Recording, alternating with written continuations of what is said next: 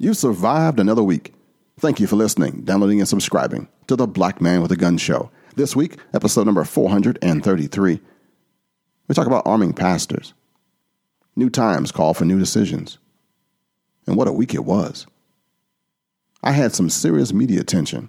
We'll talk about that. David Cole, his article at blackmanwiththegun.com on Charleston answers a lot of questions, makes a lot of sense, and you got to hear it or read it for yourself. This show is sponsored by people like you. Thank you so much for being a Patreon member. If you're ready, let's do this thing. Boom, boom, boom, boom. This is the Black Man with the Gun Show, the Pro Gun Podcast. And I'm your host, Kenn Blanchard. All right, well, welcome back to the fun filled, factual, and low fat episode with no growth hormones. The Black Man with the Gun Show, baby. I thought this was a wrap. I almost threw down my gauntlet and said, you know, I'm out. But you said, no. So I'm back. After John Wayne leaves us in a Pledge of Allegiance, we're going to talk about uh, Charleston, South Carolina, the media attention that I received as a result. And let you hear from some sponsors that sponsor this show. You know, I wouldn't even be here if it wasn't for you. Thank you for joining me on Facebook, on my website, BlanchardMediaGroup.com, on the BlackManWithTheGun.com website. All right. Hit it, J Dub. I pledge allegiance to the flag of the United States of America and to the republic for which it stands, one nation, under God, indivisible, with liberty and justice for all. 433 episodes in, I'm still the new guy on the block. You know, I thought my use of my trademark alter ego, the black man with the gun, was finished. I really did. You know, back in 1986, I was on the range and I had an idea that maybe I could be the guy who comes up and hangs out at the gun ranges, the gun shows, the gun stores. And if a person of color, a black person, an African American person in my community was buying a new firearm for their family for self defense, for recreation, and they had a question, I would be that guy. They'd call and I'd come over and we'd have a Tupperware party for the most part. We'd share and show and tell, and I would take them out to the range and bring their family. Be a family friendly thing. And all would be well in the world.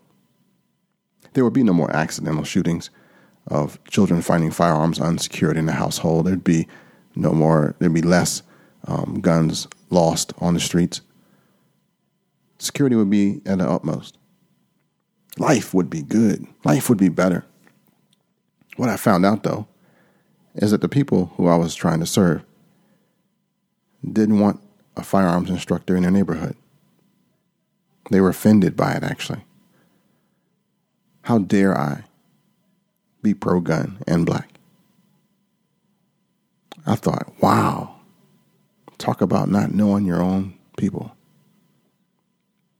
1986. 1987, I evolved into a business that was certifying law enforcement, qualifying them for armed duty, helping those who were in security guard companies pass their tests. A lot of folks just wanted to qualify. They didn't care about marksmanship or safety or anything. They just wanted to have somebody sign their card so they could go back to duty and make money, sit on post somewhere, and not shoot themselves in the leg while they're doing it. I got my feelings hurt on that one. I didn't want to just sign a card. I didn't just want to fill out a blank. I didn't want to just be that guy that you t- give me some money and I will do your creds for you so that you can go back on duty. I have an issue with that. So after failing a couple of students and the word got out that he wasn't going to just give me a cred, my GSA, my Maryland State, my DC government, my special police firearms credentials as an instructor was for nothing. I was frustrated. What's a brother to do? So I invested in just trying to find out who was in this gun range thing, who was in the business of making money. Actually, I looked into joining with the forces with a guy who was teaching firearms as well. And he knew about a range that was going up for sale. So I thought maybe I could buy a range. It could be pretty huge down in Waldorf, Maryland. Range was going up for sale. So I had some investors, had some people who knew a lot more about business and money than me. Check it out for me. Look into some stuff. And they came back and said, dude, that is a money pit. OSHA will probably shut it down before we can get the loan. I learned all about the hazards of being a range owner, how insurance is more expensive than the rounds that are fired, how cleanup is more expensive than the retail stuff that you do. It's amazing on the liabilities and stuff that go into a range. And this one was in bad shape. So we passed, and I let that dream go. Around 1991, stumbled into a NRA meeting, annual meeting of directors, and learned about the history of gun control. Blew my mind. Had two white guys tell me about the Deacons of Defense and Justice. Had two white guys tell me about the Civil Rights March. Had two white guys tell me about Dr. Martin Luther King. Had two white guys talk about black cowboys. Had one white guy tell me about Ossian Sweet in Michigan. Dr. Ossian Sweet that I had never heard of before in my life. Talk about being ashamed. Good, googly moogly. So I became obsessed with history. I became obsessed with pulling out those threads of those little known black history facts that I call American history now. Then I ran into some professors, some really educated brothers, uh, Dr. Robert Cottrol and Nicholas Johnson, who wrote Negroes and the Gun just recently, The Black Tradition of Arms. The Second Amendment Foundation had brought those two guys together and they had put together a paper, something like the Afro American consideration of the Second Amendment. It was like highbrow, I'm talking 30,000 feet view of stuff. And the words they used were not what the layman would read. So I thought, if I just took some of this stuff and just made it simpler to understand, I could be a boss. And that's what I did. I gave them credit. Rolled with the Second Amendment Foundation, who took me and gave me even more information. They were the first to reach out after I had just walked into the National Rifle Association. And then I found out about the Law Enforcement Alliance of America. And we worked together with the NRA to pass concealed carry stuff all across the country. The Black Man with a Gun, the trademark name now, was born around 1999. I use that controversial phrase in hopes to desensitize the fearful that gun ownership for African Americans was not a bad thing. I had hoped that that would change things after a while. You know, people would kind of get used to it. And right now, you would think it worked. There is a surge of black gun owners proudly professing their prowess and ownership of firearms on Instagram, Facebook, Twitter, and all kind of new websites. So I thought, hey, my work is done. But you know what? The brand isn't done. The black man with a gun has done so much good for the country, so much good for people that when I said I was going to let it go, man, you can't believe the outrage. And that's not a bad thing. It's good when somebody tells you to keep on going, man. You know, you don't know unless you ask sometimes. So, yeah, I'm internationally known as the black man with the gun. There was uh, BBC came here one time to film a documentary on a great writer, Charles Dickens. And just because they were coming through the area. They wanted to know about this guy known as the black man with the gun. And I'm in the middle of a, a documentary about the guy who wrote about Tiny Tim. I got a background in counterterrorism and police instruction.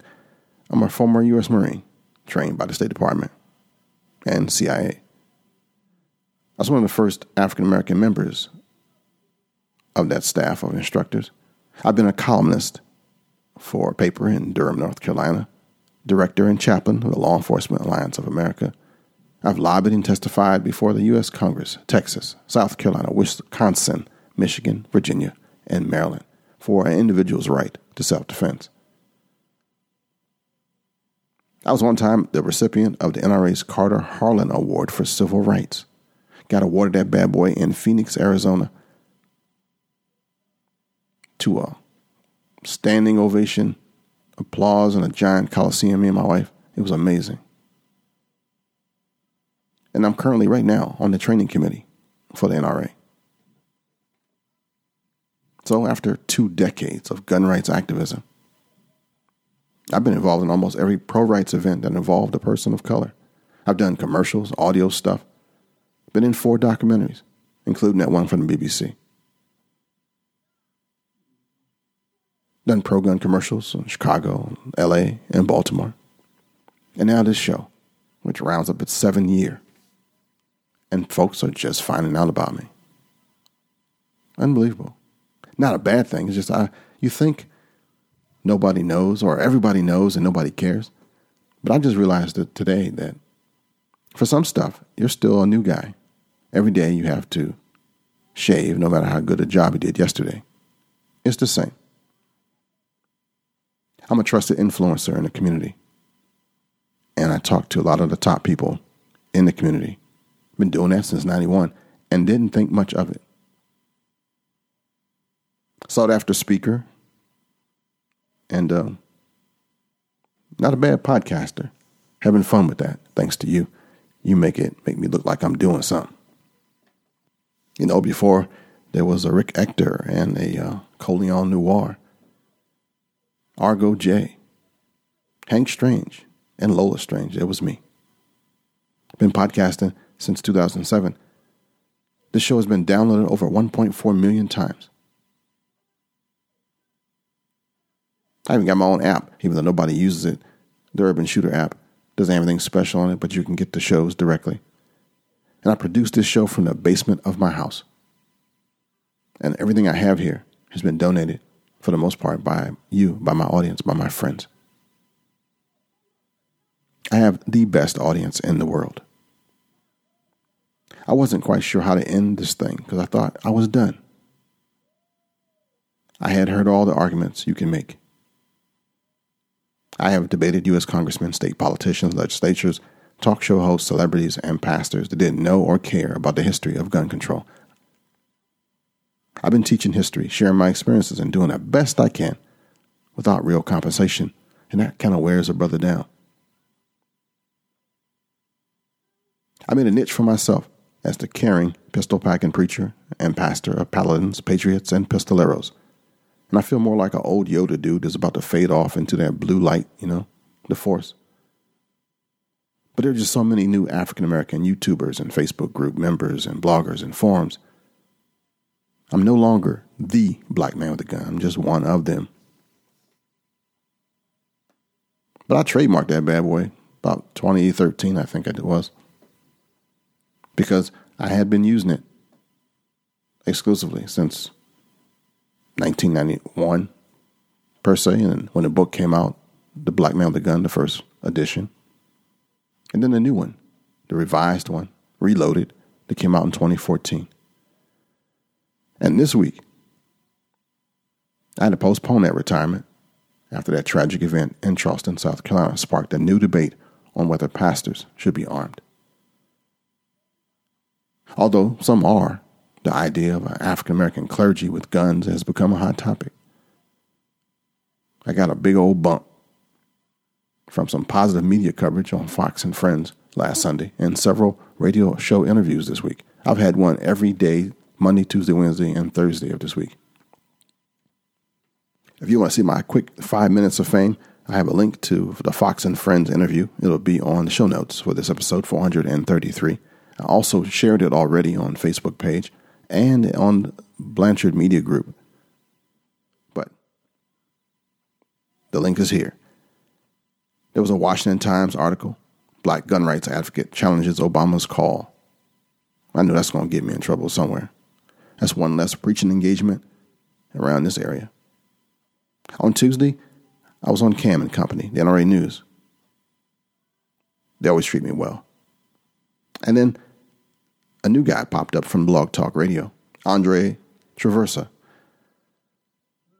And then on uh, WBAL AM station here in Baltimore, Clarence Mitchell IV on the C4 radio show. Got a chance to talk to him. I was on WCBM 680 AM talk show on Thursday. And then Friday, I celebrated my 53rd birthday by working and doing nothing, actually. So, the real, real question that's been posed a couple of times this week should pastors be armed? Should places of worship remain gun free zones? I'll talk about that after this. Being an armed citizen means having a gun with you all the time. Carrying a firearm every day requires a holster that is both concealable and comfortable. Whether you choose our Super Tuck Deluxe or Mini Tuck, you'll have the confidence that comes from being discreetly and comfortably armed, prepared to face unforeseen dangers. Crossbreed holsters are handmade in the USA, come with a lifetime warranty, and a two week try it free guarantee. Order your holster today at crossbreedholsters.com.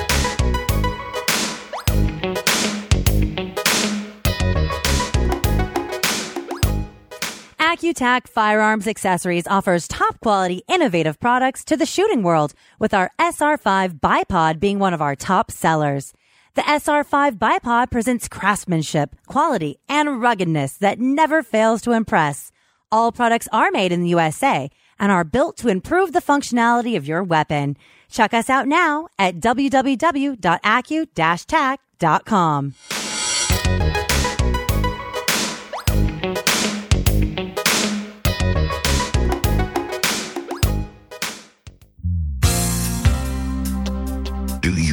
carry a concealed firearm for self defense? Are you prepared to survive prosecution by the criminal justice system? Join the Armed Citizen Legal Defense Network and find out how. You'll get legal help plus a series of educational DVDs and a 235 page book to keep you informed. For details, go to armedcitizensnetwork.org. That's armedcitizensnetwork.org. This portion of the show is sponsored by American Built Arms Company. ABArms.com is veteran owned, Type 07 U.S. manufacturer of firearms and firearm parts for the civilian, law enforcement, and defense industries. AB Arms' philosophy is built in the USA and build it better, build it stronger because lives are on the line. Visit ABArms.com. All right, this article comes from David Cole, a contributor to the Black Man with a Gun blog. He writes So much has been written about the Charleston murders over the last week, I'm not sure I can add anything of value, but here goes. And he will not print the murderer's name here. Talking about the church massacre. I think that there's one thing to take away from this incident in terms of gun rights. It is that gun control laws failed in Charleston. Even as gun controllers seize on this as an opportunity to push their solutions, none of their solutions that they have shoved down our throats since 1934 did one single thing to prevent this horror. None of their ideas to date did a thing to stop this, and we are supposed to listen when they say they want to do more. Just stop it already. Background checks failed. Reports indicate that the killer went to a gun store operated by a federal firearms license, FFL, holder, submitted to a background check by the FBI, and passed. There is still some debate as to whether or not the drug charge, which had been filed against the murderer a month earlier, was a felony or not, as anyone under felony indictment is prohibited from gun ownership by federal law. If he was under felony indictment, the background check itself failed to catch it.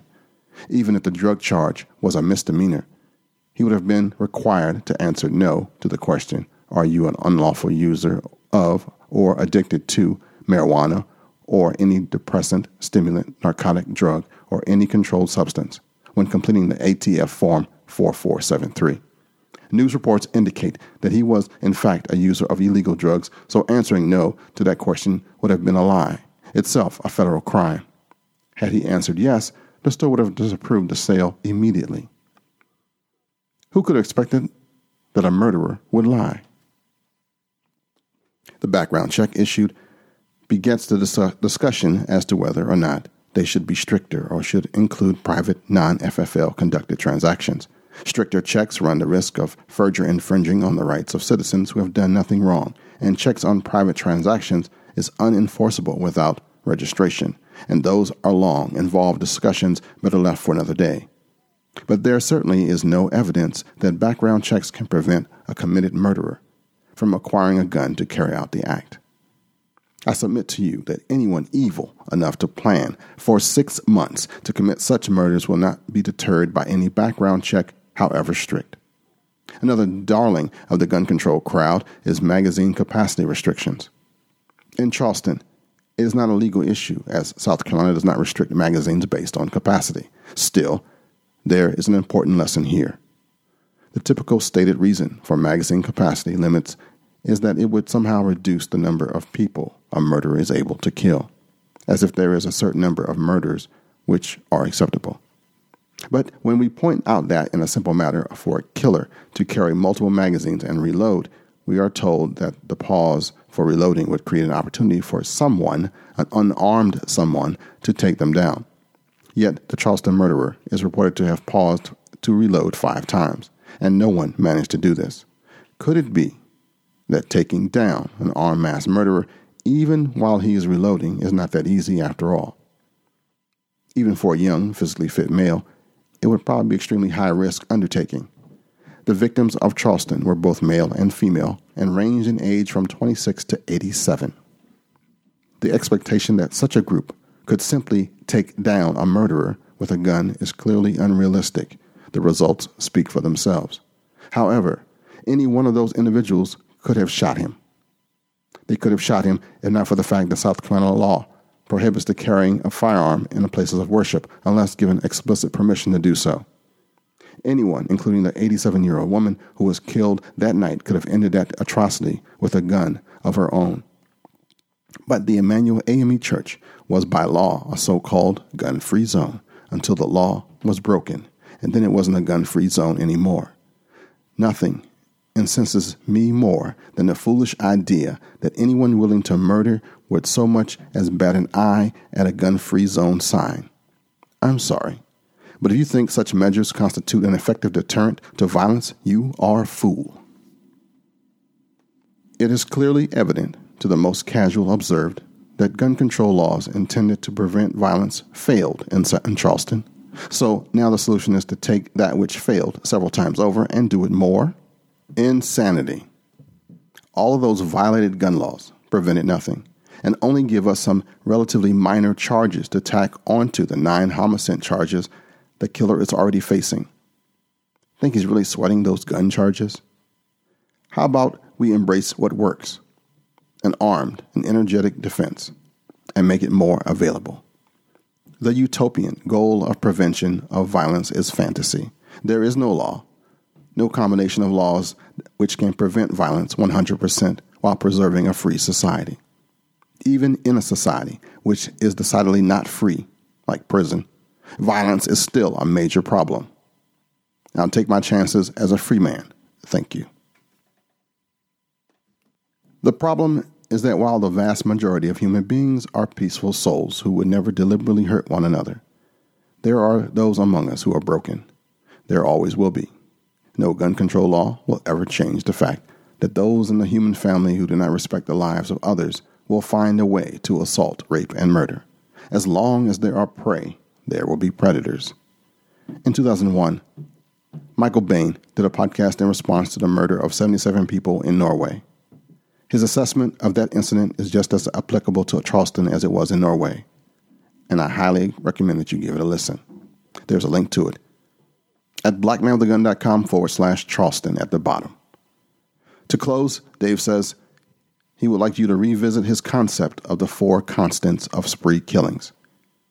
One, they happen in gun free zones. Two, the killer is mentally ill. Three, somebody knew it. And four, the killer stops, either surrendering or committing suicide when confronted with armed resistance. Thank you, David. This is from the blackmanwiththegun.com blog, and it's called Charleston.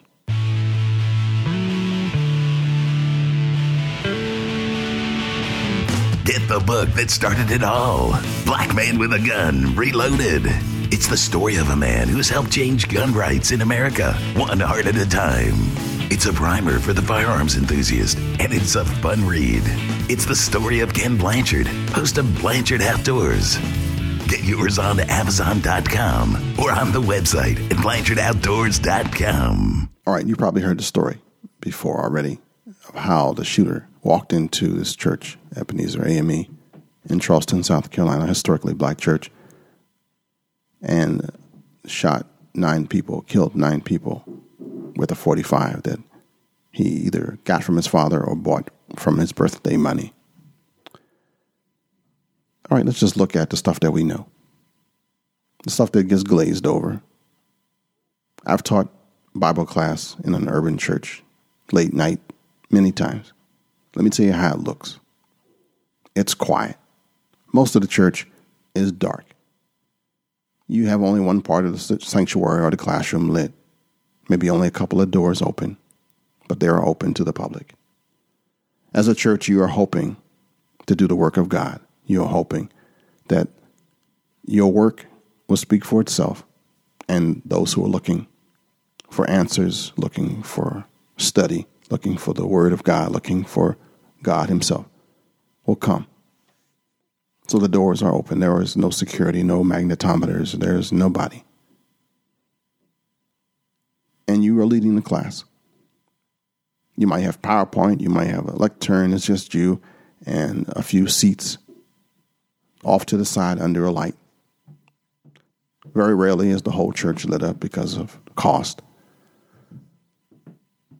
So you're having this class, and there's eight folks there tonight. They are the faithful. They're the usually ones who do a lot of stuff also in the church.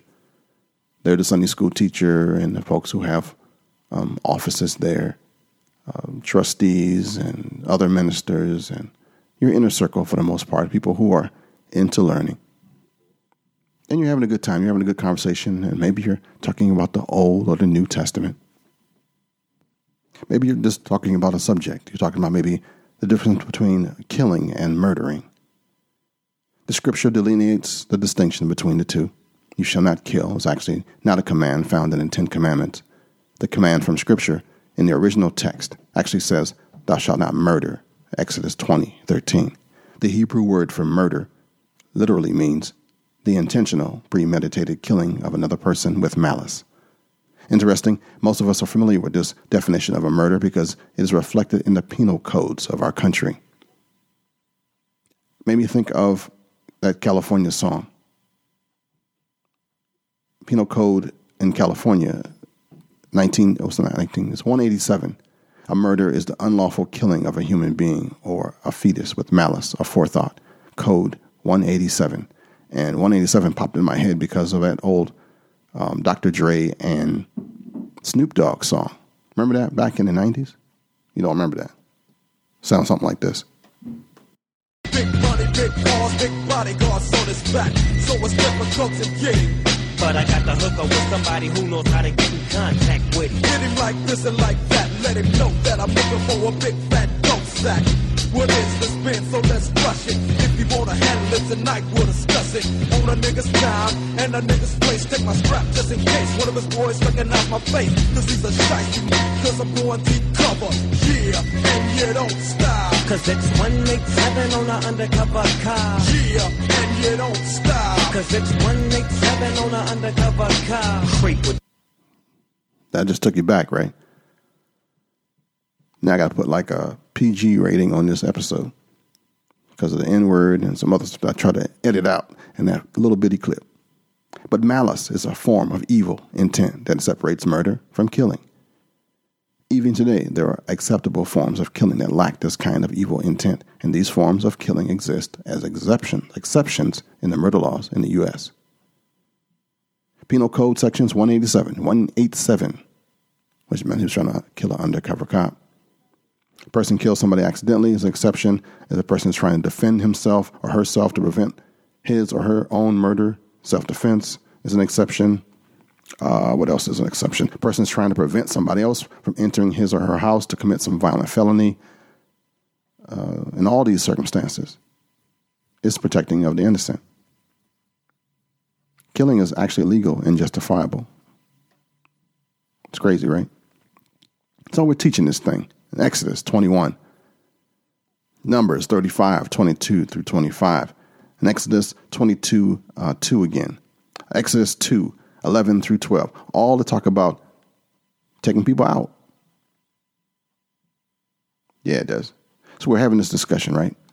And then this dude walks in. And of course, probably the senior saints, the older people, welcome this new guy because they're glad. Maybe their church is going to grow. You see, there's only a small number of people who come to a lot of these historic churches. So the churches are huge and there's like nobody there. So they probably opened the Bible and said, "Hey, we're talking about uh, talking about this thing, this Exodus passage or this Numbers passage about killing and murder." Now, I doubt if that happened this one because this kind of stuff never gets taught in Sunday school or Bible study for the most part, unless you're in my church.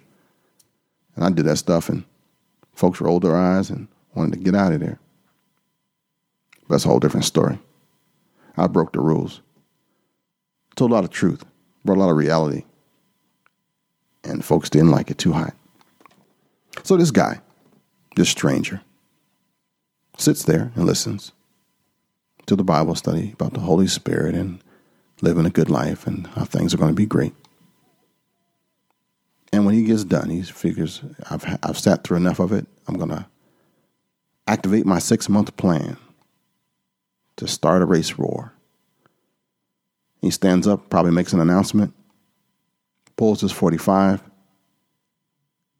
You know he's having like a grand time right now because most killers, social sociopaths, they all like to announce stuff before they shoot. Always, almost always. Unless they're mentally ill and then they do it without warning. They just kind of pop out of nowhere. But usually there's some grand statement. Even the Japanese did it. When they're about to dive in with the plane, what do they say? The kamikazes? How about the, the bombers? Allah Akbar. There's always some some scream. Yeah. Well, what if right then the pastor saw the threat to his congregation, saw the threat to himself, pulled his concealed handgun, and returned fire, putting out the fire before it spread like a virus and takes everybody's life.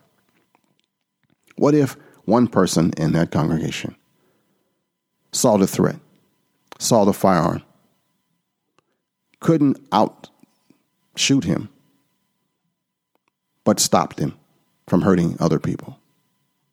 All it takes is one. And we got that from Dave's article.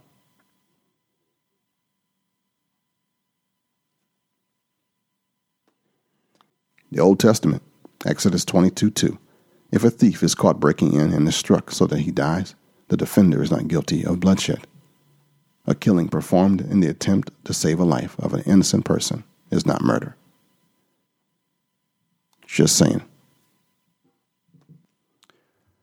And if you want to get a really good book that really deals with this thing, I want you to check out a book called A Time to Kill The Myth of Christian Pacifism by Greg Hopkins. Greg is a friend of ours that you'll see on my Facebook page from time to time. A Time to Kill. You can find it on Amazon. It's a well written book, has tons and tons of uh, things about self defense, about pacifism, the real deal, about Christianity, and to untwist some stuff. A Time to Kill. Check it out on Amazon when you get a chance. Um, I had a chance to interview him back uh, last year, I believe, episode 300 and something. So uh, check the archives on Black Man with a Gun, and you'll be able to find that interview. Or just get that copy of that book for yourself. All right, about to sign off for this week. I want to let you know something, though, America, please. Please be wary of misdirection. Remember that scene from The Wizard of Oz when they get there and the guy is behind the curtain and Toto kind of pulls the curtain back and you can see the guy working all the levers and stuff? It's misdirection, it's uh, illusion. They got scientific word for it. It's like the Hegelian dialectic, a framework for guiding thoughts and actions into conflicts that lead to synthetic solutions which can only be introduced once those being manipulated take a side that will advance the predetermined agenda. That's some technical crap, right? It basically means don't be duped. Too many of us are being spun up over trivial stuff and forgetting what still needs to be done. Freedom isn't free. We are shocked by our current events only because we thought we had reached the promised land. We have not. You know that our president is not the Messiah. There is still hunger in America. There is still human trafficking. There are too many unemployed. There are too many homeless. Too much cancer, HIV, AIDS, drug addicted, and I can just go on and on. We have a lot of work to do, and I am so glad to be connected to you because the people who listen to this show are the best in America. Thank you for being there for me. Thank you for allowing me to be your friend and brother from another mother, the pastor of patriots, pistoleros, and paladins that guy on the microphone. I want to give a shout out to Rick Jensen in Delaware, who let me be on his show, to Andre Traversa for letting me on Blog Talk Radio, for my friend Cam from Cam and Company, and all the folks at NRA News, to my new friends at Fox News that uh, never disappoint, to my new friend Clarence Mitchell IV, C4 up in Baltimore, in his radio show. Thanks for letting me be on yours, man. And I can't forget to thank all those on my Facebook page. You guys are just giving me like a reason to keep going sometime. You just don't know. Appreciate you.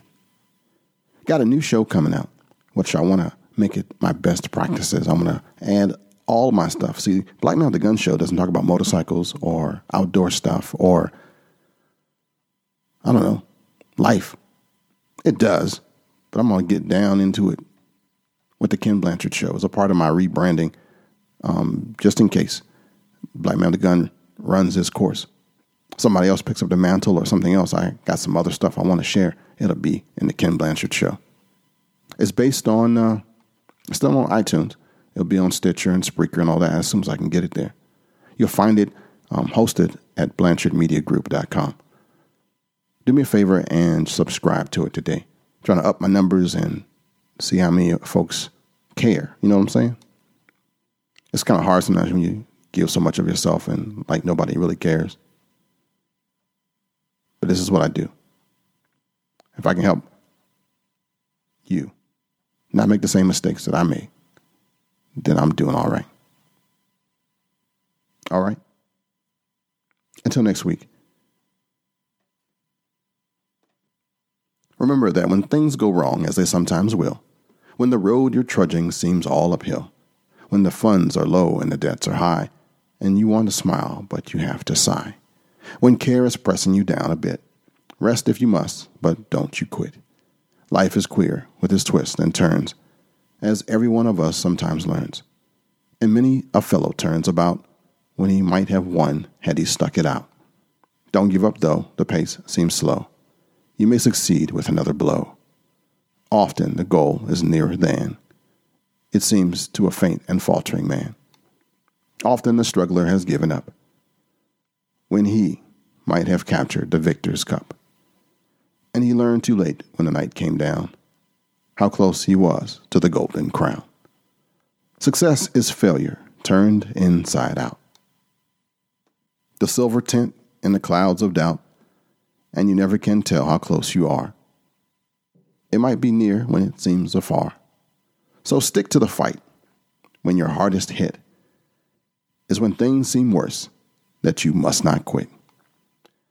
And I'm preaching to myself, if to nobody else.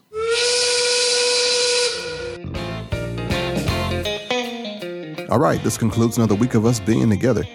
You can find me on Facebook. You can find me at blackmanwithagun.com and all my sites on blanchardmediagroup.com. Until next week, shalom, baby.